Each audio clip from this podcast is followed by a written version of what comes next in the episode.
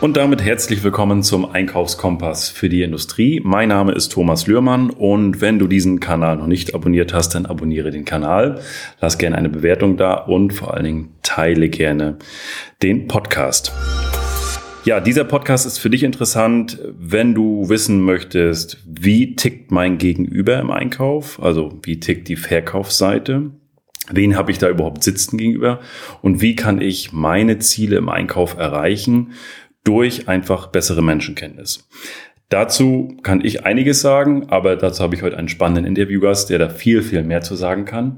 Er ist der Potenzialwecker und Spezialist, wenn es um das Thema Persönlichkeitsentwicklung, Kommunikation, Rhetorik, geht und er ist auch Hypnosecoach und auch Hypnosecoach-Ausbilder. Herzlich willkommen, Jerome Jörn. Hi, ja, vielen Dank. Vielen Dank für die Einladung. Liebe Grüße an alle Zuhörer da draußen und natürlich vielen Dank an die Einladung, Thomas. Jerome, ich habe immer darüber nachgedacht, wann wir uns überhaupt kennengelernt haben oh. und da habe ich einmal überlegt, das war in der Handwerkskammer Schwerin. Das, Ehrlich? Das ist ja, oh das war... Gott. Das ist ein anderes Leben, ist das. da habe ich auch gedacht, ich gesagt, das war ja da, äh, ich ich habe nochmal nachgeguckt, ob ich irgendwie noch ein Zertifikat finde oder so von damals. Aber das muss irgendwas bei 2010 oder 2008 ja, gewesen bestimmt. sein. Ja. Da, hat, da hattest du damals schon gesagt, eigentlich mache ich sowas ja gar nicht mehr hier ja. in einem kleinen äh, Kreis, aber ich habe hier eine besondere Verbundenheit und von daher mache ich das. Da war das noch, da hast du dich noch der, der Menschler. Genau, genau. Da, da ging es ganz massiv nur um das Thema Menschen und Menscheln und dann ist da der Menschler draus entstanden. Ja. Genau. Ganz kurz, damit die Zuhörer wissen, mit wem sie es hier zu tun mhm. haben. Erzähl mal ganz kurz von dir, der Potenzialwecker, wie, wie kam es dazu? Und dann gehen wir direkt in die Fragen rein. Okay, also mein Name ist Ron Jörn. Ich äh, wohne ja gar nicht so weit weg von dir, eine knappe halbe Stunde. Also auch hier oben im wunderschönen Norden. Äh, bin verheiratet, keine Kinder, ähm, komme eigentlich aus dem Verkauf. Habe also schon mein Studium mit Verkaufen finanziert, ähm, wurde dann ganz schnell abgeworben danach und war schon mit Anfang 20 Verkaufsleiter in einem Unternehmen, die das seit elf Jahren gab. Und ich durfte mich voll austoben habe dann im ersten Jahr dort äh, so viel Umsatz gemacht wie der in den elf Jahren zuvor. dann im zweiten Jahr habe ich das Jahr habe ich das nochmal verdoppelt, im dritten Jahr auch nochmal fast verdoppelt von 0 auf 16 Vertriebsmitarbeiter. Und äh, mein damaliger Chef meinte zu mir, mach mal ruhiger. Ich war auf Provision eingestellt, verstand das irgendwie nicht. Und äh, dann haben wir uns halt getrennt, habe mein eigenes Unternehmen aufgebaut mit einem Partner zusammen, der die technische Seite gemacht hat. Ich der Marketing, Verkaufsspezi und äh, so bin ich damals zur Handwerkskammer gekommen gekommen, äh, weil ich nämlich in der Handwerkskammer noch mit Ende 20 mein Betriebswirt gemacht habe. Und ähm, da habe ich eine Dozentin gehabt, die war im Bereich Personal und die hat mich gefragt, ob ich aufgrund meiner mm, ja, Eloquenz, also so wie ich so rede und äh, wo ich so herkomme, ob ich nicht Lust hätte, für sie Verkaufsseminare zu geben. Und das war heute vor, also nicht heute jetzt, aber so knapp vor 15 Jahren. Und ähm, und da habe ich gesagt, Mensch, das, was mir am meisten Spaß macht in meiner Tätigkeit, ist eigentlich die eigenen Mitarbeiter so nach oben zu fördern, so also wirklich Persönlichkeitsentwicklung zu betreiben mit Handwerkern. Und äh, das fand ich total cool. Und dann habe ich gesagt, ja, das mache ich. Und habe so Seminare gegeben, einmal im Monat, dann war es alle drei Wochen, dann war es irgendwie alle zwei Wochen und dann war es näher schon fast jede Woche, dass ich ein Seminar gegeben habe im Bereich Verkaufen, Rhetorik, äh, Ziel- und Zeitmanagement. Das waren so meine Startthemen.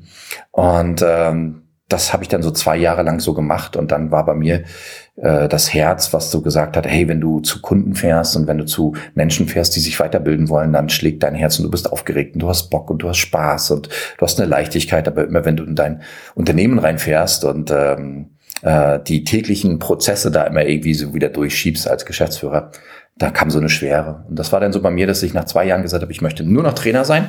Ähm, habe dann äh, alles meinem Partner überschrieben und äh, bin dann quasi nochmal durchgestartet. Dann mit der Positionierung Menschler, weil mein Name Jerome Jörn, versucht ihn zu googeln. Es ist nicht einfach ähm, von der Schreibart her. Und von daher haben wir uns überlegt, wir brauchen irgendwas, was sich leicht merkt. Und es geht um Menschen bei uns, Menschler, also Menscheln, Menschler. Das war halt äh, unser Start unser heißt, weil meine Frau gesehen hat, wie viel Spaß mir das macht. Äh, sie gesagt hat, ey, das ist ja Wahnsinn und vielleicht mache ich da mal mit. Und dann hat sie da mal mitgemacht, hat sogar mehr Ausbildung gemacht als ich, als Trainer und Coach. Und ähm, ich bin da mehr so der Autodidakt. Und dann, ähm, dann haben wir das zusammen gemacht. Äh, meine Frau ist jetzt mittlerweile mein Boss, hält mir den Rücken frei. Und so kann ich da auf die Bühnen und stehe auf großen Events vor Tausenden von Menschen, ähm, bin aber auch in-house als, als äh, Trainer aktiv, wo ich dann mit Teams dann an den jeweiligen Zielen arbeite. Oder wie du es auch gesagt hast, im Einzelcoaching ähm, wenn Menschen zu mir kommen, weil sie sagen, okay, da reicht einfach ein Training nicht aus, dass du mir sagst, wie ich es mache, sondern es hält mich irgendwas zurück, es zu tun. Und dann kommt das Thema Hypnose. Und äh, ja, das ist so mein Leben gerade, Einzelgruppe oder ganz viele Menschen. Ähm, ab und zu schreibe ich ein Buch für einen Podcast durch oder äh, drehe mal wieder einen Online-Kurs mit irgendwelchen Videos. So, das, das mache ich so die Zeit so. Sehr spannend. Und ich, du bist ja auch auf den Bühnen der Welt unterwegs, also bei Christian Friedrich. Stefan Friedrich. Stefan, äh, Christian Friedrich, komm her. Stefan Friedrich, genau. Jetzt ja Greater. Ach so, was ich vergessen habe, war dann irgendwann war der Menschler zu klein. Siehst du, das war zu, also die Positionierung war einfach zu klein irgendwann. Und dann haben wir uns gefragt, was machen wir eigentlich? Weil wir machen ja viel mehr als das Thema Menschenkenntnis mittlerweile. Ähm, dann haben wir uns überlegt, was machen wir eigentlich? Wir, wir gehen so in Themen rein wie äh, Liebe, also zu, mit sich selbst im Frieden sein oder Ziele haben, selbstbestimmt leben, ja. Ähm, und das ist ja viel mehr als Menschenkenntnis. Ähm, da geht's äh, um das Potenzial, was in uns schlummert. Und ich bin felsenfester Überzeugung, dass wir alle alles in uns tragen, um ein erfülltes Leben zu leben. Und manchmal ist es halt nur weggesperrt und manchmal schläft das so ein bisschen, dieses Potenzial. Und das wollen wir aufwecken. Und so ist halt die Positionierung entstanden, die neue Marke entstanden, der Potenzialwecker. Also ich freue mich auf eine spannende Folge.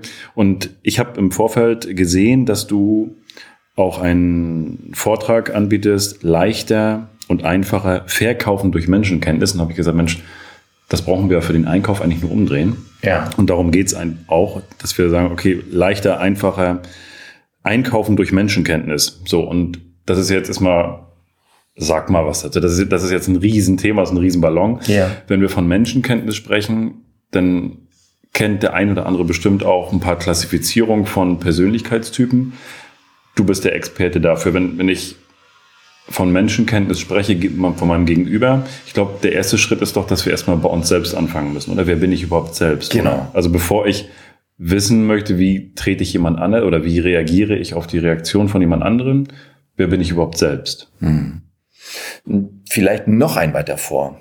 Und zwar, ähm, wir fordern ja immer Toleranz, wir fordern ja immer Offenheit. Die Herausforderung ist, dass wir meistens, äh, die meisten ja Konflikte ja haben, weil wir halt nicht gleich sind. Also die meisten Konflikte haben wir, weil einfach unterschiedliche Wertesysteme aufeinandertreffen.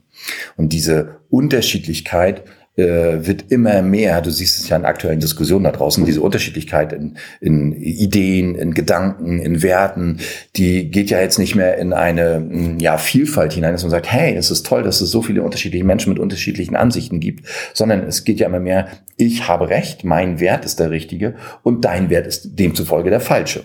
Und äh, wenn wir reingehen, okay, wer bin ich, vielleicht noch eine Stufe vorher, dass wir erkennen, okay, ähm, alle Menschen sind in ihrer Art und Weise richtig. Und es gibt kein richtig oder falsch. Denn das ist das, wie ich damals angefangen habe, als ich 19 war, habe ich mich angefangen mit dem Thema Menschen und Typologie und Menschentypen und so weiter zu beschäftigen. Und für mich waren damals die Menschen immer richtig oder falsch. Der ist okay, der ist nicht okay. Der ist in Ordnung, der ist nicht in Ordnung. Schwarz, weiß, ja. Und heute weiß ich, es gibt kein richtig oder falsch, sondern es gibt nur ein anders. Anders ist die andere Form von richtig. Ja, Menschen sind immer richtig. Und wenn ich mit Menschen nicht klarkomme, dann liegt es nicht daran, dass die falsch sind. Das liegt in der Regel daran, dass ich die falsch angefasst habe, was ich falsch mit denen geredet habe. Und wenn das, wenn, wenn, wenn, wenn da jetzt die Zuhörer mitgehen, also lieber Zuhörer da draußen, wenn du das jetzt hier hörst und sagst, hey ja, das stimmt, also äh, vielleicht sollte ich auch in gewissen Arten und Weisen toleranter sein, wenn du da mitgehst, dann ist total cool, wenn du dann überlegst, okay, wer bist du selbst und dann natürlich, okay, wer ist dein Gegenüber. Ich mache mal so ein Beispiel. Ähm, wir leben ja in der fünf reichsten Industrienation und wir haben derzeitig eine Scheidungsquote von knapp 50 Prozent in den ersten fünf Ehejahren sogar bei 70 Prozent, als wenn das so eine Art Probezeit ist. Und äh, ähm, warum ist das so? Warum lassen sich so viele Ehen scheiden? Wenn du mit denen redest, dann können die das ganz häufig gar nicht sagen. Dann ist sowas wie, ja, wir haben es auseinandergelebt, äh, ja, so. Aber in Wirklichkeit ist es, also wenn du wirklich dahinter guckst und wirklich die Leute sich auf ein Gespräch einlassen, ist es immer, fast immer, unterschiedliche Wertesysteme. Also Beispiel, dem einen ist Treue wichtig, dem anderen nicht. Unterschiedliche Wertesysteme. Dem einen ist Ordnung wichtig, dem anderen eben nicht. Dem einen ist Pünktlichkeit wichtig, dem anderen eben nicht. Dem einen ist Sauberkeit wichtig, dem anderen eben nicht. Den einen ist, weißt du, und diese unterschiedlichen Wertesysteme führen dann zu dauerhaften Konflikten, zu Schwelbrennen in der Beziehung, die dann irgendwann dazu führen, dass zu sagen, boah, die Leichtigkeit ist raus oder das ist keine Leidenschaft mehr da. Ich suche mir mal was anderes, was mich anfasst oder so, keine Ahnung. Ja, oder ich will einfach so nicht mehr sein. Ähm, es sind immer diese unterschiedlichen Wertesysteme, die dann uns äh, ja, in Konflikte mit anderen gehen lassen. Und genauso ist es auch im Ein- und Verkauf. Genau das Gleiche. Ich schule beide Seiten. Ähm, und im Verkauf ist äh, der Ansatz der Schulung immer, gewinne den Menschen. Gewinne den Menschen. Wenn du den Menschen gewonnen hast, kriegst du besser ein Verkaufsgespräch hin und du kriegst einen höheren Preis erzielt. Und im Einkauf ist es genau umgekehrt.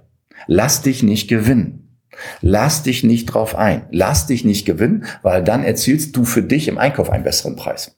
Dann, wenn du emotional drin bist als Einkäufer, wenn er dich hat, dann neigst du auch dazu, Zugeständnisse zu machen, die du sonst nicht machen würdest.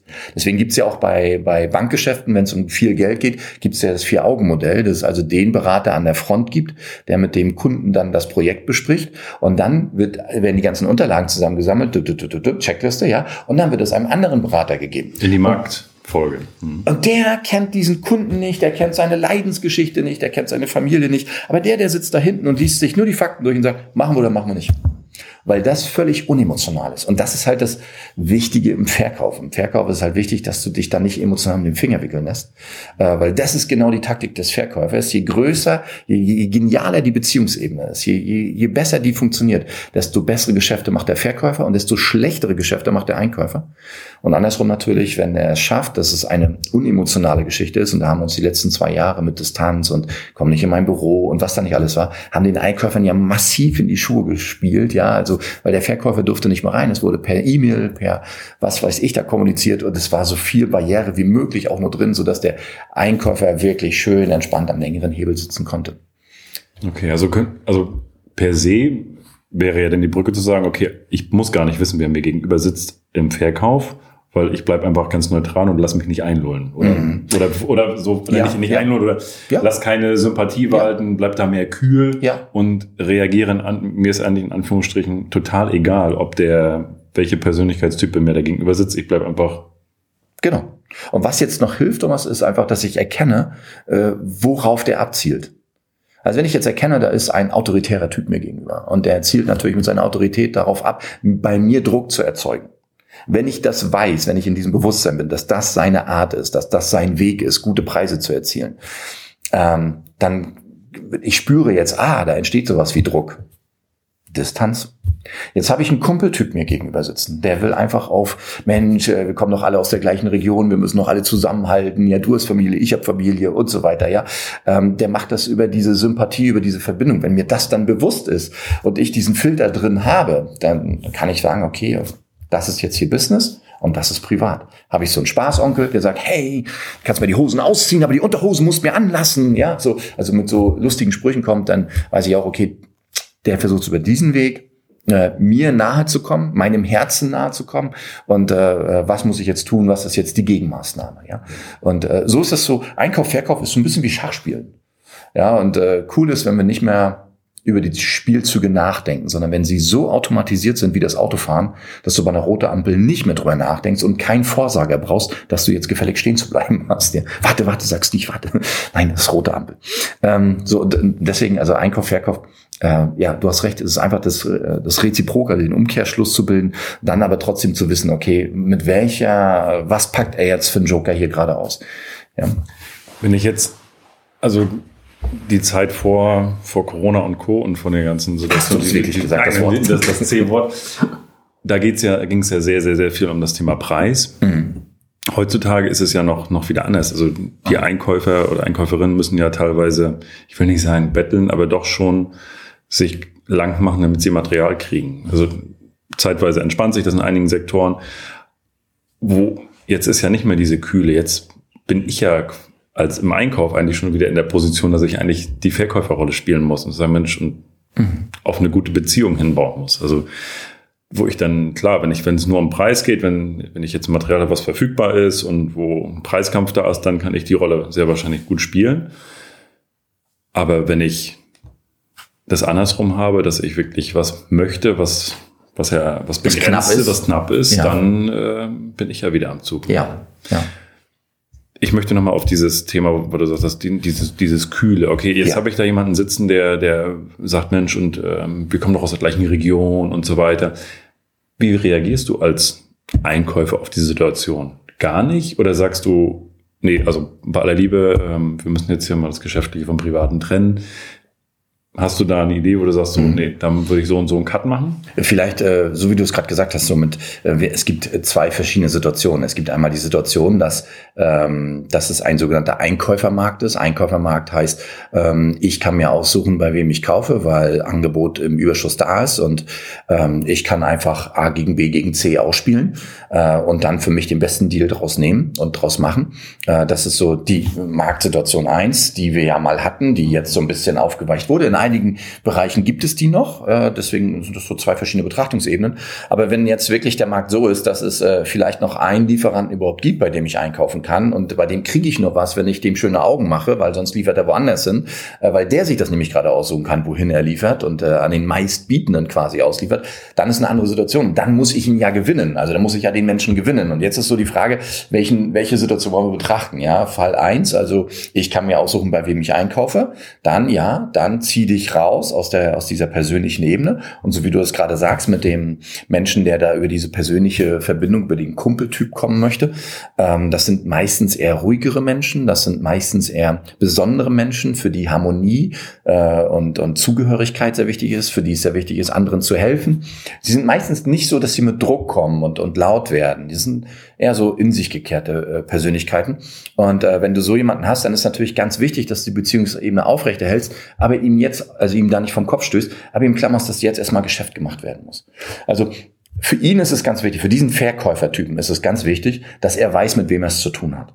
Also, dass du dann als Einkäufer ein bisschen was von dir zeigst. Hey, äh, mir ist ganz wichtig, wenn wir beide Geschäfte machen, dass wir uns jederzeit in die Augen schauen können. Wenn wir uns auf der Straße sehen, dass wir uns grüßen können. Und dass wir nicht mit komischem Gefühl hier aus dieser ganzen, aus diesem ganzen äh, Miteinander hier rausgehen. Das ist mir persönlich sehr wichtig. Wenn du das so einem Verkäufertypen quasi schenkst, also so ein bisschen Einblick in dich, dann äh, weiß der, okay, mit wem er es zu tun hat und dann entspannt er sich auch ein bisschen und kann auch äh, ein bisschen mehr auf dich eingehen.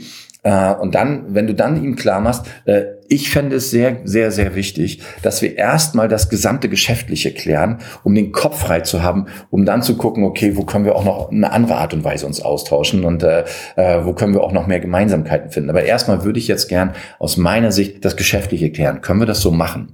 Auch mit einer Frage, dann einladen, ja, so, dann äh, kann der, okay, alles klar, wir gehen jetzt diesen Weg. Aber nochmal, es ist immer eine Frage, auf welchem Markt befinden wir uns gerade. Die Märkte Absolut. haben sich ein bisschen gedreht. Ne? Und wenn äh, du, lieber Zuhörer, also du als Einkäufer dir aussuchen kannst, bei wem du einkaufst, äh, dann äh, brauchst du gar nicht so nett und lieb sein, wie ich es eben aufgezeigt habe. Äh, dann kannst du sehr stringent sein und sagen, okay, lassen wir mal das ganze Persönliche raus. Heute geht's hier ums Business. Bub, babi, bub, ja, äh, dann kannst du da so klar reden. Aber wenn du dir das nicht aussuchen kannst und äh, der Verkäufer es dir auch, sich aussuchen kann, ob er dir verkauft oder zehn anderen Kunden, die auch bei ihm gerade anklingeln, ähm, dann äh, dann ist es wichtig, dass du Beziehungsebene herstellst, ja. Also können wir ganz klar sagen, wenn wir den einen Markt haben, brauchen wir Beziehungsebene. Ja. Und wenn wir ja. eine maximale Verfügbarkeit haben von allen Dingen, dann brauchen wir keine Beziehungsebene. Können genau. wir das so ja. schwarz-weiß mal wirklich? Ja, wirklich. Mhm. Was ich sehr häufig sehe, ist, dass. Entschuldigung, darf ich mal ganz kurz nochmal, weil das Ziel ein anderes ist. Weil wenn, wenn alles verfügbar ist, dann ist das Ziel ja nicht Ware einzukaufen, dann ist das Ziel Ware so günstig wie möglich einzukaufen.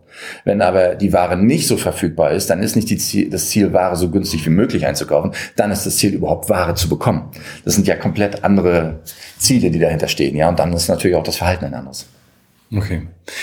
Was ich, was ich sehr oft sehe, ist, dass halt auch Einkäufer dann halt zu zweit oder zu dritt mhm. in die Verhandlung mitgehen, mhm. wo dann ich sag mal, der Vorgesetzte, der Einkaufsleiter das Gespräch führt, der gar keine Beziehung hat zu dem Verkäufer. Genau. Um das auszuschalten, genau das zu spielen, weil er weiß ganz genau, dass der Einkäufer mit dem Verkäufer im Tagesgeschäft, die sind sehr dicke, aber dann kommt Papi. Papi macht dann den Sack zu, weil er einfach einen größeren Abstand hat. Ja, ähm, wenn du die klassische Verhandlungssituation siehst, dann hast du in der Regel drei Beteiligte. Du hast einmal den Verhandlungsführer, hm. der da redet, der die ganze Zeit äh, interveniert und, und die Entscheidung trifft, die betrieblich erlaubten Lösungen abruft.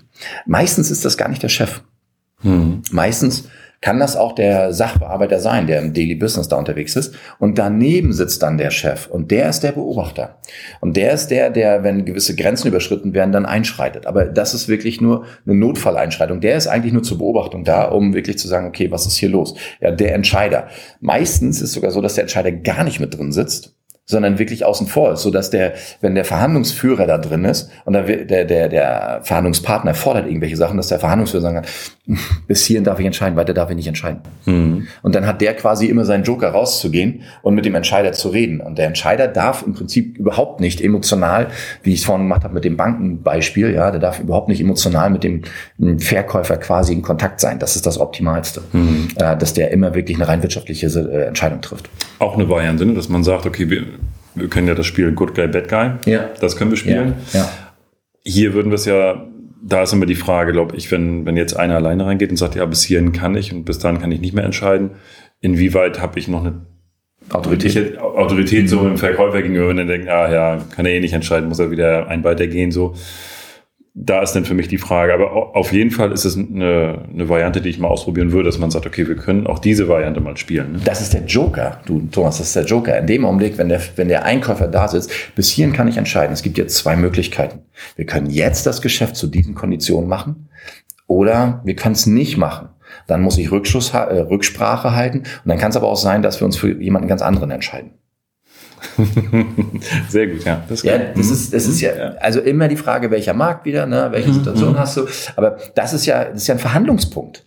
Mhm. Ja, und es ist natürlich für einen Verkäufer ein echt blödes Gefühl, rauszugehen, zu sagen, okay, ich habe jetzt eine Forderung aufgestellt, die, die, er kann dieser Forderung nicht zustimmen und jetzt fahre ich nach Hause und ich weiß überhaupt nicht, ob ich gerade noch das Geschäft mache.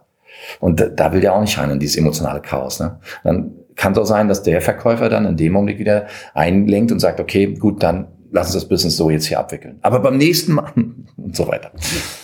Auf jeden Fall eine gute Strategie. Habe ich so, also ich kenne einige Strategien jetzt auch durch die, durch die, durch die Jahre, aber das ist nochmal eine, eine Strategie, finde ich auch sehr spannend. Also, weil das erzeugt auf der Verkaufsseite definitiv ja. Druck. Ja. Punkt. Ne? Ja. Und dann kannst du sagen, entweder wir machen es jetzt oder wenn ich, ich dann nochmal Rücksprache halten muss, äh, Sie kennen, mein, Sie kennen meinen Chef und ja, genau, genau. Genau. Ja, und das ist der Vorteil mit dem draußen sitzenden Verhandlungsentscheider. Ne? Also drei Parts, Verhandlungsentscheider, der Verhandlungsführer und der Protokollist, ja, also der im Prinzip das Besprochene so festhält, um danach nachvollziehen zu können, wer hat was gesagt und so weiter. Das ist so der Klassiker in, in Verhandlungssituationen. Spannend. Wenn wir bei diesen Taktiken sind, hast du da, wo du sagst, du hast auch Einkäufer geschult, hast du da, also das ist eine Variante mit diesem, einer sitzt drin, einer ist draußen. Hast du da noch mehr Auflage, wo du sagst, ja? Hm, also die, die Bad Cop, äh, Good Cop Nummer gar nicht. Also, äh, äh also habe ich keine guten Erfahrungen aus der Praxis mhm. mit. Äh, womit ich äh, noch Erfahrungen gemacht habe, gute Erfahrungen gemacht habe, ist, ähm, allerdings ist das jetzt wieder, wir müssen wieder klassifizieren, der Markt, wo sich der Einkäufer den Lieferanten aussuchen kann. Mhm. Ähm, äh, zum Anfang einen äh, sehr großen Druck zu erzeugen.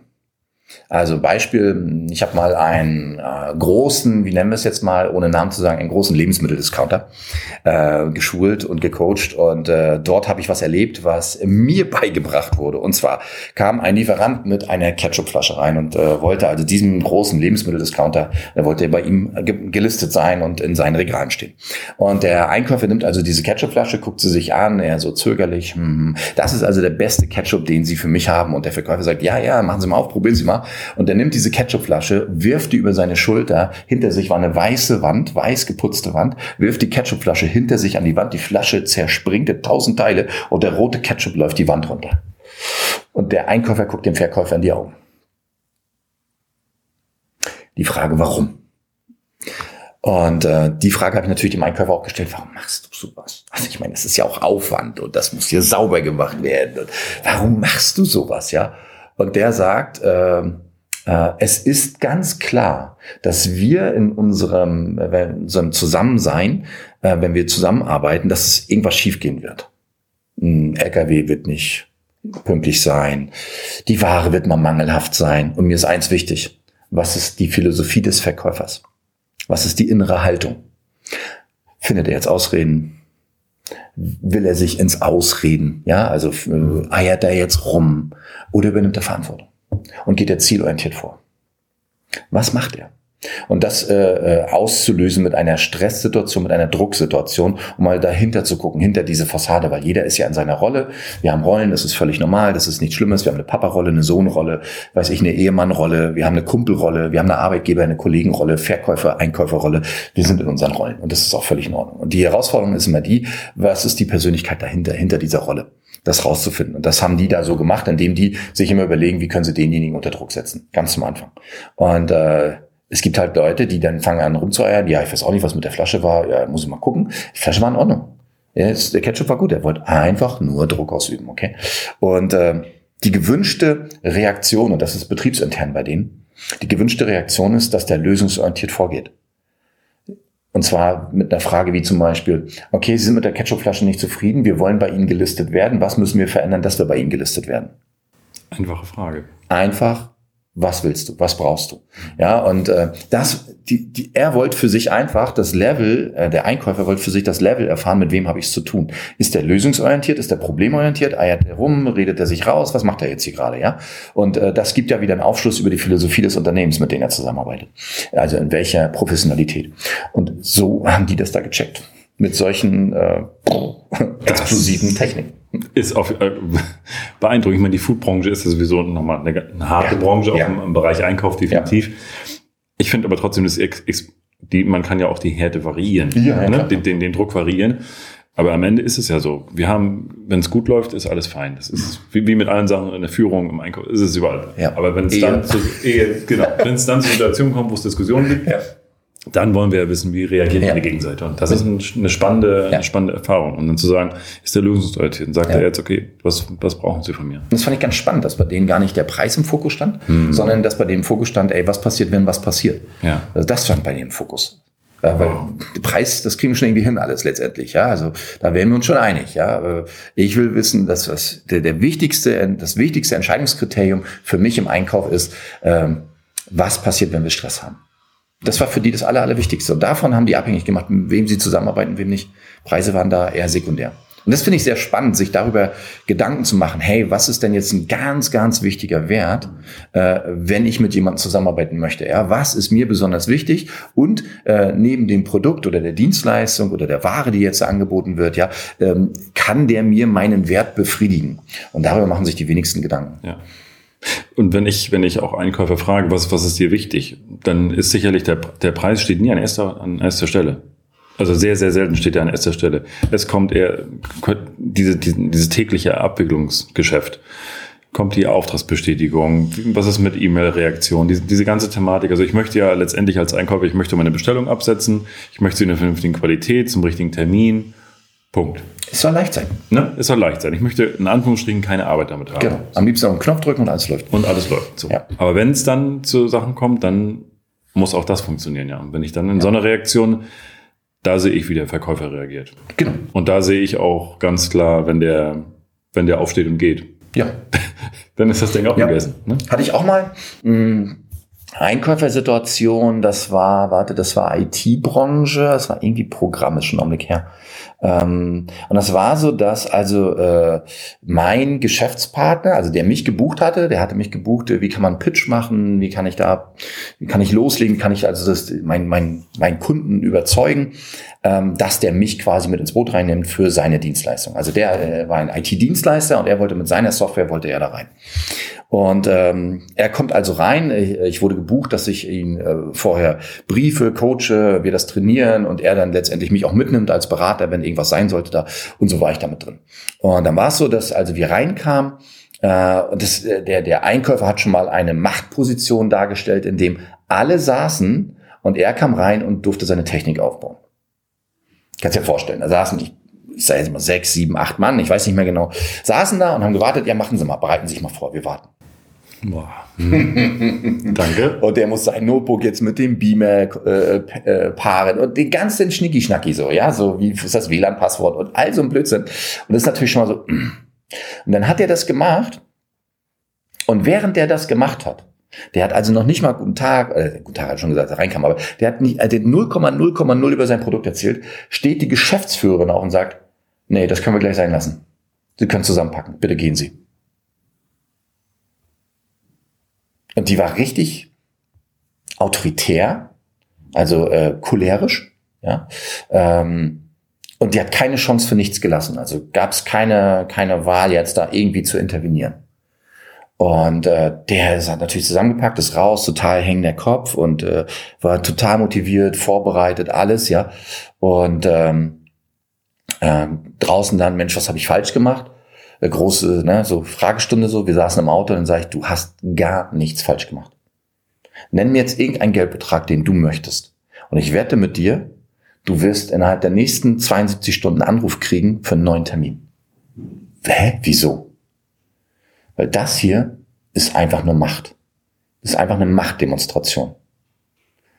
Und es ist einfach auf dich Einfluss nehmen, wie du beim nächsten Mal, wie du überhaupt gütig sein darfst, ihnen etwas zu verkaufen. Das haben sie dir gerade gezeigt. Mehr ist es nicht. Ähm, er hat dann hintenrum, hat er auch nochmal angefragt. Also er ist auch auf den Kunden zugegangen, hat er mir dann nachher erzählt. Und das war so, der hat in der kürzester Zeit einen zweiten Termin für einen Pitch bekommen. Das ist ja schon Hardcore. Das ist echt Hardcore, ja. ja. Also die Frage ist auch immer, will man das? Will ja. man in solche Situationen, in solche Deals rein? Ja, aber das, die waren in einer absoluten Machtsituation und die wussten, wer sie sind und das haben die ganz klar gezeigt.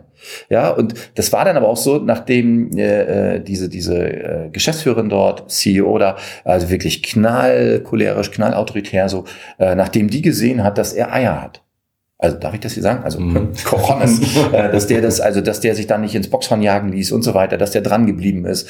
Ja, äh, nachdem wurde es auch eine ganz andere Beziehungsebene. Und das ist auch wieder sehr spannend, wenn du es mit sehr autoritären Verkäufern zu tun hast. Wie kannst du mit denen zurechtkommen? Und das ist ganz einfach, geh auf deren Ebene. Also wenn du äh, jemanden hast, der sehr autoritär ist, musst du autoritär dagegen schießen, ansonsten überflutet er dich, an überrollt er dich, ja.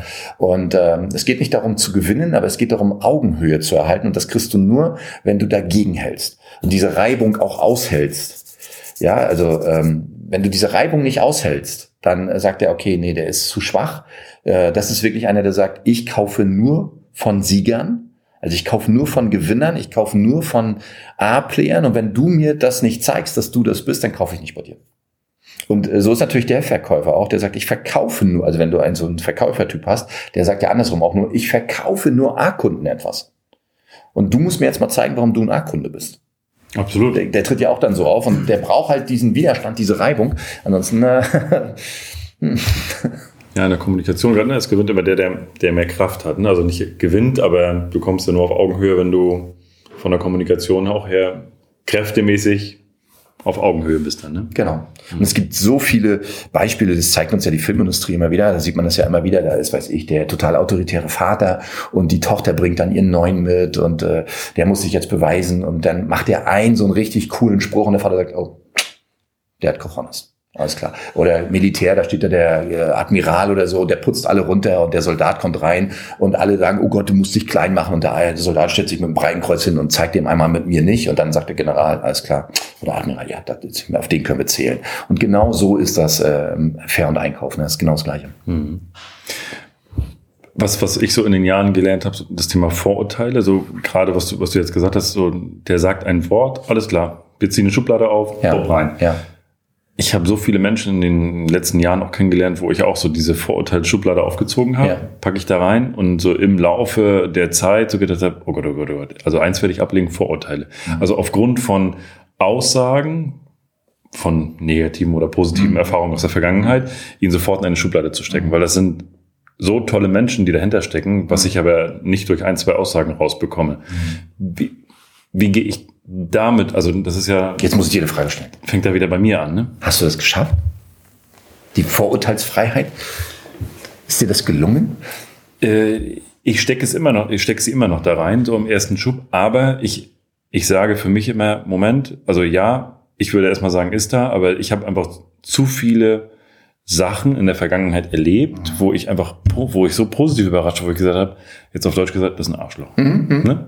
Und habe den kennengelernt, das ist so ein toller mhm. Typ, der ist so intelligent, der hat so viele tolle, so, und das sind so, wo ich gesagt, ich bin da ganz vorsichtig mit ja. Vorurteilen. Ja, ja.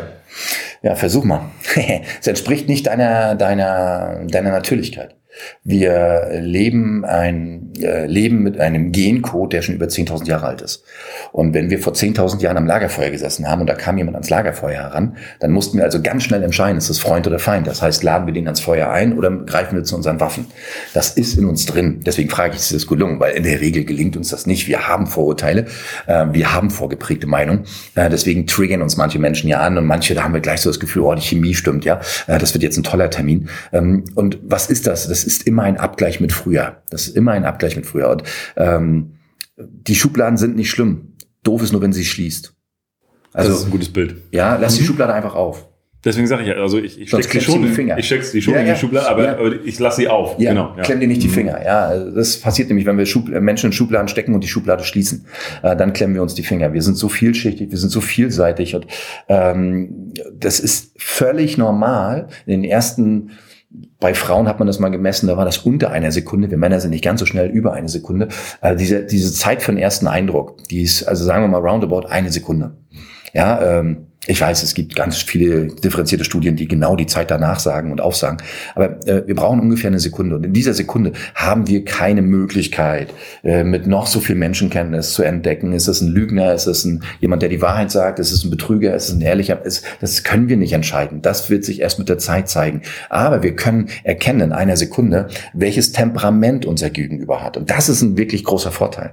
Also wie unser Gegenüber tickt. Also Beispiel, zeigt ihr mir cholerische Züge oder zeigt ihr mir phlegmatische Züge? Zeigt er mir melancholische Züge oder ein Wort, was viele nicht kennen, zeigt er mir sanguinische Züge? Und da sind wir voll in dieser Temperamentslehre. Und dafür brauchst du eine Sekunde.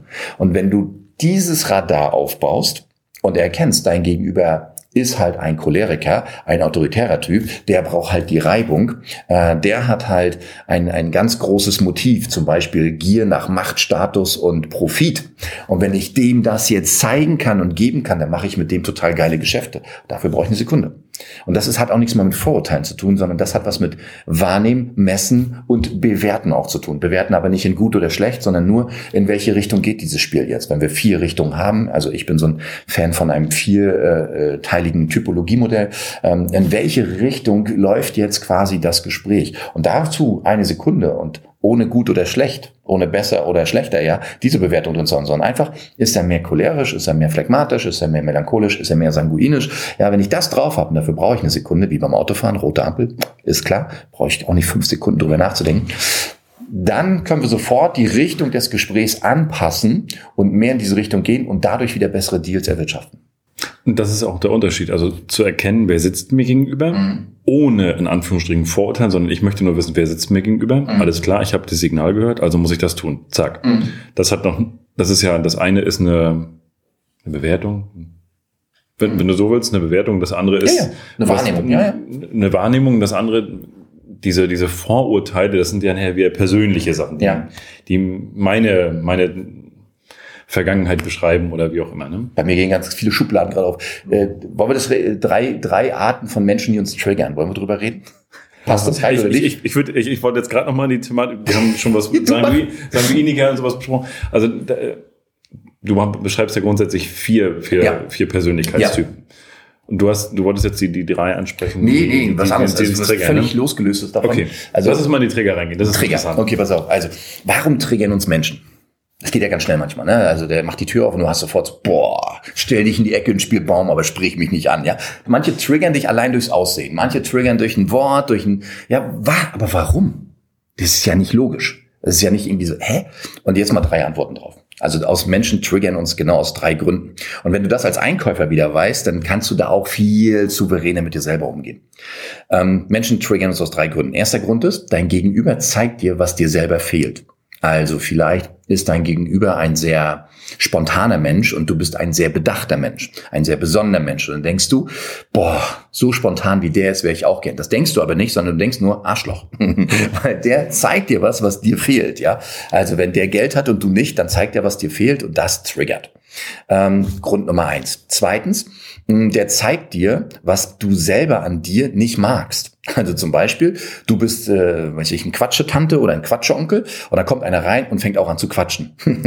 dann denkst du jetzt, oh, was für eine Zeitverschwendung. Ach ja, scheiße, das bin ich ja auch. Ja, Also der zeigt dir deine eigene Macke, der hält dir so eine Art Spiegel vor. Äh, das ist Grund Nummer zwei fürs Triggern. Und Grund Nummer drei fürs Triggern, er erinnert dich an einen Menschen, der dich mal verletzt hat, der dir mal wehgetan hat. Also da, da reicht das Wort, da reicht das, also ein Blick, da reicht eine Gestik, Mimik, was auch immer. Ähm, er zeigt dir, er erinnert dich äh, an jemanden, der dich mal verletzt hat. Das sind die drei Gründe, warum uns Menschen triggern. Völlig losgelöst jetzt von Typologie und ähnlichem. Ist nur gerade eine Schublade bei mir aufgegangen.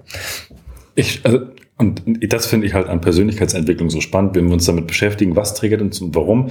Und so wie du es gerade beschrieben hast, der ist so, wie ich eigentlich auch bin, mhm. aber das denke ich ja nicht. Also die, nee. aber wenn ich das jetzt weiß, dann denke ich anders drüber nach. Ja. Und schon anderes Bewusstsein. Anderes Bewusstsein. Ich habe ein anderes ja. Bewusstsein für, ja. Äh, Moment mal ganz kurz, warum denke ich jetzt gerade, das ist ein Arsch? Aber ja. nee, stimmt, so bin ich ja selbst. Okay. Warum fühle ich mich gerade so, wie ich mich ja, fühle? Ne? Ja, ja. Ich habe vielleicht so einen ein, ein Grundsatz so, oder ähm, in der, in der Typologie gibt es ja so vier Temperamente und zwei von denen haben den, die Grundeinstellung, äh, bei mir darfst du dir erstmal 100 Bonuspunkte erarbeiten. Und die anderen beiden haben äh, den Grundsatz, mit mir, von mir kriegst du erstmal 100 Bonuspunkte geschenkt. Mit mir kannst du es dir eigentlich nur versauen. Und da, lieber Zuhörer, kannst du jetzt mal reinführen, wo fühlst du dich mehr hingerissen zu? Naja, äh, mit mir darf man sich die Gunst erarbeiten oder von mir kriegt man erstmal 100 Bonuspunkte geschenkt. Und das ist auch wieder für, für unseren Job, für Verhandlungssituationen auch wieder sehr interessant. da gehen bei mir wieder zig Schubladen ja, auf, ja, um ja. jetzt mal ganz kurz, wir haben auf der, in dem ganzen Gespräch jetzt schon ganz viele der vier Typen angesprochen, ja. Die du auch klassifizierst auch. Welche sind das? Ja, also ähm, ich komme aus dem Hause Insights Discovery. Ich bin einer der ersten Akkreditierten äh, aus dem Unternehmen, die, die da in Deutschland aktiv sind. Äh, mittlerweile gibt's aber auch keine Ahnung, wie viel hundert Menschen da. Ähm, so und ähm, wir haben damals äh, vom vom Hippokrates das übernommen, haben dann Karl Gustav Jung noch ins Spiel kommen lassen und der die unterscheiden einfach vier grundlegende Temperamente, nämlich den Choleriker, Melancholiker, Phlegmatiker und Sanguiniker. Die große Herausforderung ist in der heutigen Zeit, dass die einfach äh, ähm, nur noch negativ besetzt sind. Also wenn ich zu jemandem gehe und sage, hey, du bist ja toll cholerisch, äh, geht das eher los in eine Beleidigung oder du bist phlegmatisch, das wirkt eher negativ bewertend, obwohl äh, das nie schlecht oder gut ist, sondern immer beides ist. Ne? Und äh, wir haben in uns diese vier Temperamente in unterschiedlicher Größe ausgeprägt. Äh, den einen bisschen mehr, den anderen ein bisschen weniger. Und das kannst du, wenn du diese vier Temperamente kennst und weißt, worauf du zu achten hast, kannst du ganz schnell erkennen, wie dein Gegenüber tickt, welches Temperament er hat, daraus ableiten, was sind seine Ziele, was sind auch seine Verhandlungsziele und was sind seine Entscheidungsmotive, also was für eine Motivation steckt für ihn dahinter, äh, um mit dir Business zu machen. Also da kannst du unglaublich ganz schnell ganz viel ablesen. Ich mache das immer wieder in Events, dass ich mir irgendjemanden nehme und sage, kennen wir uns? Nö. Äh, darf ich ein bisschen was über dich erzählen? Ja, mach mal. Und dann erzähle ich was über die Person. Und ich sitze dann da und dann, keine Ahnung, zehn Aussagen, wie viel von dem stimmt? Ja, 80, 90, 100 Prozent. Wildfremde Mensch, habe noch nie mit dem geredet, kein Kontakt, einfach nur gesehen und los. Und was ich immer sagen kann, ist, was sind seine Entscheidungsgefühle, also was seine Entscheidungsemotionen? Das kannst du alles daraus ablesen. Das ist unglaublich. Wow. Das, ich bewundere das auch immer. Diese, die, ich habe eine Übung auch mal mitgemacht, wo auch äh, jeder musste ähm, vier Aussagen machen. Ja. Drei waren falsch, eine richtig. Ja. Und er musste die richtigen identifizieren. Das hat er von zehn Leuten gemacht oder von, von 20 und hat nur einen Fehltreffer gehabt. Und ich habe mich wirklich konzentriert und wirklich Mimik, Gestik, alles ganz neutral, aber er hat's. Er hat's rausgefunden. Ja. Wenn du denkst, du bist neutral, bist du ja schon wieder wo. genau, ja. Ja, also wenn du sagst, ja, ich bin halt reduziert in meiner Mimik, in meiner Gestik, mhm. das entspricht ja schon wieder einem Temperament. Mhm. Also äh, Paul Watzlawick, ne, du kannst nicht nicht kommunizieren. Also egal was du machst, du kommunizierst immer. Ja. Und es ist ja auch so spannend, wenn Leute zu mir sagen, ja, ich mach doch gar, ich sitze ja, ich sitze ja nur hier, ich sag ja gar nichts. Wie willst du mich erkennen? Ja, allein weil du da sitzt und nichts machst und das aushältst, Ich würde das ja gar nicht aushalten, lange da irgendwie ruhig zu sitzen, von meinem Temperament. Aber du hältst das aus. Das sagt ja schon wieder was über dich. Ja, das, es geht ja nicht nur darum, man muss etwas tun, um wahrgenommen zu werden. Das reicht ja auch einfach nur zu liegen, zu atmen reicht ja schon aus. Ja. ja. Also dieses, also das mal auch rausnehmen aus dem Kopf. Ne? Die Menschen müssen mit mir reden. Du kannst am Stimmen, ich muss noch nicht mal die Sprache verstehen. Du kannst am Klang der Stimme am Telefon, wie der sich meldet, kannst du erkennen, wer ist mein Gegenüber. Ja, hallo. Hm? Schön monoton oder ist eine Dynamik drin, ist eine Forderung drin, ist ein Ausrufezeichen drin, ja, oder ist eine Verbindung drin, ist leichtes Singen drin, ne? hallo, ja, du kannst es an der Stimme erkennen. Das wäre der gelbe, ja? Äh, ja, er, ja, er grün. Grün. Grün singt so ein bisschen. Also äh, grün jetzt Farbe, ne? Also hinter den Temperamenten. Stimmt, da wollte, da wollte ich nämlich gerade noch mal rein. Du hast es ja ganz hübsch in, äh, in Farben gepackt, auch die ja. einzelnen. Ja, genau. Also äh, einfach für die äh, damit eine Bewertung rausgeht und äh, leichter zu kommunizieren. Es ist leichter zu jemandem zu sagen, du bist rot, als jemand, oder du hast viel rot, als jemand zu sagen, hey, du bist halt cholerisch, ne? Also du bist ein Choleriker. Und deswegen wurden den, den Energien, diesen Temperamenten, diesen sein Temperament geht mit ihm durch, ja. Äh, und übrigens jedes Temperament, das ist nicht nur, dass jemand aufbrausend wird, sondern auch wenn jemand sehr ruhig ist, geht sein Temperament mit ihm durch. Ähm, ähm, und diese Temperamente haben einfach bestimmte Farben bekommen. So der Choleriker, vielleicht mal so ein paar Eigenschaften. Natürlich ist ein Choleriker aggressiv. Natürlich kann der auch fordernd sein. Natürlich kann der sehr bestimmend sein, ja, autoritär, ja. Aber er kann auch, er ist auch sehr zielorientiert. Wenn der sich was im Kopf gesetzt hat, dann will der das erreichen, ja. Ähm, der trifft unglaublich schnell Entscheidungen. Ich liebe cholerische Kunden, weil ich bei cholerischen Kunden immer weiß, woran ich bin. Die sagen immer sofort, kaufe ich oder hau ab. Ja, es ist total einfach mit denen. Ja, ich weiß immer, woran ich bin. Ähm, äh, aus, aus dieser Energie heraus, ja, ähm, dominant, aggressiv, teilweise arrogant, welche Farbe, da kommt halt das Rote. Ja, der Melancholiker, wenn du magst, malst den Kreuz mal auf. Mal, mal den Kreuz auf und oben rechts der rote, ähm, ja, dann ähm, links oben der Melancholiker, das ist eher so ein kühler Typ, sehr besonnen, sehr strategisch, analytisch, ja, und da oben Melancholiker, äh, berechnend, äh, äh, berechnend, kühl, besonnen, äh, da kommt halt das Blaue. Oben links, unten, unten links, das ist der Phlegmatiker, der ist sehr sozial, der ist sehr in Verbindung, möchte anderen helfen, Harmonie ist sehr wichtig, ja. Ähm, äh, eher in sich gekehrt auch, ja, bringt so schnell nichts aus der Ruhe, äh, wie so eine deutsche Eiche, bringt nichts aus der Ruhe, aber wenn, dann kann es auch mal richtig krachen, dauert aber bis es soweit ist. Da haben wir halt das Grüne und dann unten rechts, das ist der Sanguiniker, für die meisten ein Fremdwort, Sanguiniker, das herzlich willkommen in Deutschland, die sind nämlich von der Übersetzung Sanguiniker, sind immense Energiespender und sehr positiv, das ist nicht so normal bei uns. ähm, und äh, äh, ja, die sind sehr intuitiv, die sind sehr euphorisch, äh, stecken mit guter Laune an, bringen gute Laune rein, ja. Ähm, und da haben wir halt das Gelbe. Das sind diese vier Temperamente mit den vier entsprechenden Farben. Jetzt, wenn ich jetzt an, wenn ich die Farben jetzt habe, ein Einkäufer müsste normalerweise oder eine Einkäuferin hat welche Farbe im Kern? Äh, ich würde empfehlen, blaue einzustellen. Analytisch, kühl. Berechnend, nicht um den Finger wickeln lassen, emotionaler Kram raus, Smalltalk raus. Geht um wirtschaftlich wichtige Entscheidungen wenn ich jemand Gelbes in der Buchhaltung hätte, kündigen, ne? Ah, mein, mein, mein Steuerberater ist gelb in der Hauptfarbe und blau in der zweiten Hauptfarbe. Okay, also wir haben immer zwei Farben. Ähm, du hast alle vier. Die Frage ist nur, welche Ausprägung. Die Ausprägung, ne? Ja, es kann auch sein, dass, äh, ich sage jetzt mal, jede Farbe wird, kannst du einzeln bemessen. Also du kannst wirklich ähm, rausmessen, wovon habe ich wie viel. Und bei mir ist zum Beispiel so, ich habe 93 gelb und äh, 65 grün, 42 rot und 13 blau. Mhm. Also so bin ich jetzt. Jede Farbe 100% möglich. Okay. Also, ne, mhm. Ich bin kein 200% Mann. Jede Farbe von 100 möglichen Gelben habe ich 93, mhm. von 100 möglichen Grünen habe ich 65. Okay. Ja. Ähm, ähm, bei meinem Steuerberater ist zum Beispiel so, der hat, äh, ich, ich glaube, knapp Ü90 auch äh, gelb und knapp unter 90, also 89, 88 irgendwie so, hat er blau. Also er hat, er, er vereint also auf der einen Seite das Sanguinische, das euphorische, Witze erzählen, lachen, unterhalten und er hat aber auch die Genauigkeit und äh, die, die Analyse und die Perfektion des Blauen. Er hat all diese zwei Herzen, die in seiner Brust schlagen. Und das ist auch total wichtig für uns. Also gegenüber dem Finanzamt auch. Also, dass er diese beiden Herzen hat, ja. Der kann entertainen und gleichzeitig ähm, hat er die Genauigkeit. Das ist bei mir nicht so. Ich bin eher so ein Chaos-Typ. Äh, so wie heute. Ich kam, weiß ich, eine Minute später wieder mal so. Also das ist total typisch für mich, äh, weil ich noch irgendwas total Wichtiges gerade wieder hatte. Äh, das ist so ganz typisch gelb auch, ja. So ähm, Äh, und ich habe halt einen ganz geringen Blauanteil. Also es kann auch sein, dass du mich anrufst und sagst, sag mal, wollen wir nicht einen Podcast aufnehmen? Ich sag, oh, war das heute? auch das ist möglich. Ich habe schon kurz geschwitzt. Auf der Verkaufsseite sitzt mir in der Regel ja gegenüber, bei Rot sagt man immer, die roten Verkäufer, die verkaufen keine äh, Produkte, sondern die vertreiben, die vertreiben mir die Kunden. Ja, ne? ja, Wer sollte auf der Verkaufsseite sitzen? Naja, na, schau mal. Hm, also warum sage ich Einkäuferstärke blau? Weil einfach die, die natürliche Stärke des Blauen ist halt die Perfektion. Das äh, also den bestmöglichen Weg zu gehen. Der hat eine ganz klare Ablauforientierung. Ja, das ist, das ist das sind total wichtige Eigenschaften, die ein Einkäufer haben darf. So, wenn ich jetzt auf der Verkäuferseite schaue, und jetzt gibt es verschiedene Verkäufer. Es gibt einmal die, die im Außendienst unterwegs sind und die Verkäufer, die im Innendienst unterwegs sind. Innenvertrieb und Außenvertrieb.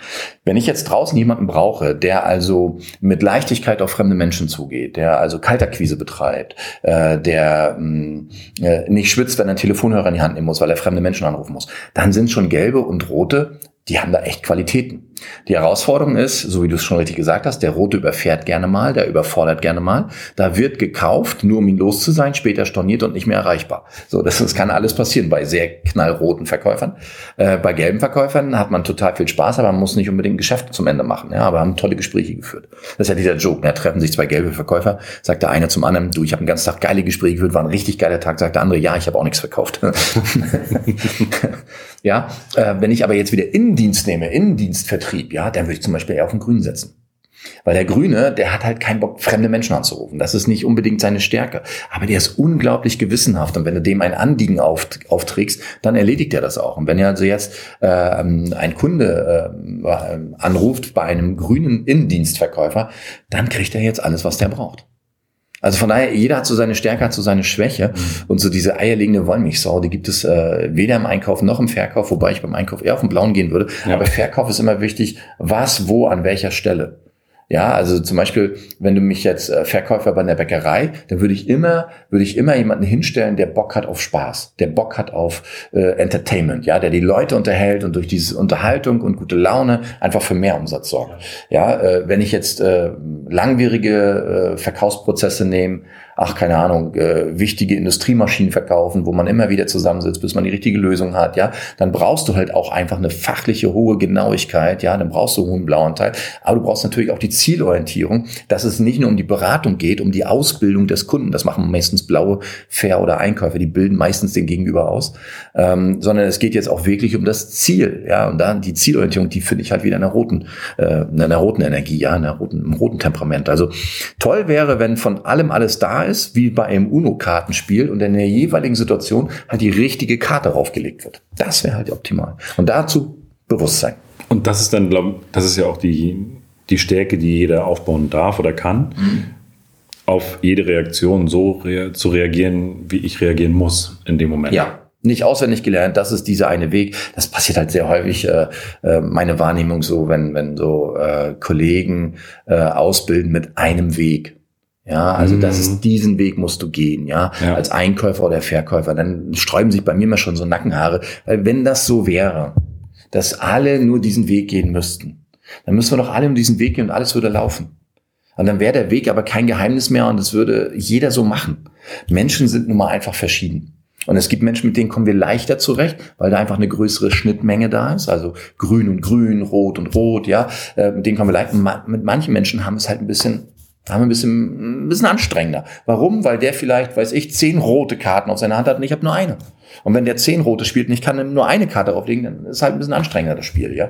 So, wenn ich das aber weiß, dann kann ich damit ganz anders wieder umgehen und kann vielleicht gucken, dass ich den woanders hingelenkt bekomme, auf eine andere Energie, auf eine andere Farbe. Ne, ne, die Wunschfarbe hier, ne? ich wünsche mir jetzt grün oder so, darauf legen die Karte wie beim UNO-Spiel jetzt wieder. Ähm, und dazu brauchst du halt wieder Bewusstsein. Also allein schon dieses so Menschen sind nicht richtig oder falsch. Menschen sind nur anders. Das Allein ist ein großer Augenöffner, ja. ja. Das Bewusstsein von Anfang an zu haben. Überhaupt. Genau. Ich habe ja diesen Spruch, den habe ich ja auch äh, immer wieder in meinen Vorträgen drin hier, dieses behandle andere nicht so, wie du behandelt werden willst, sondern behandle andere so, wie sie behandelt werden wollen. Und die große Herausforderung ist meistens immer nur, ja, wie wollen denn die anderen behandelt werden? Woher soll ich das denn wissen? Und das ist halt Menschenkenntnis. Und das war Teil 1 mit Jeroen Jörn, dem Potenzialwecker. Und wenn dir der Podcast gefallen hat und diese Folge gefallen hat, dann abonniere den Kanal, lass gerne eine Bewertung da und vor allen Dingen teile den Podcast auf Instagram und Facebook und auch gerne auf LinkedIn. Freu dich schon auf Teil 2, denn da geht es um das Thema Ziele und das wird nochmal ein richtiger Knaller. Also freu dich auf Teil 2.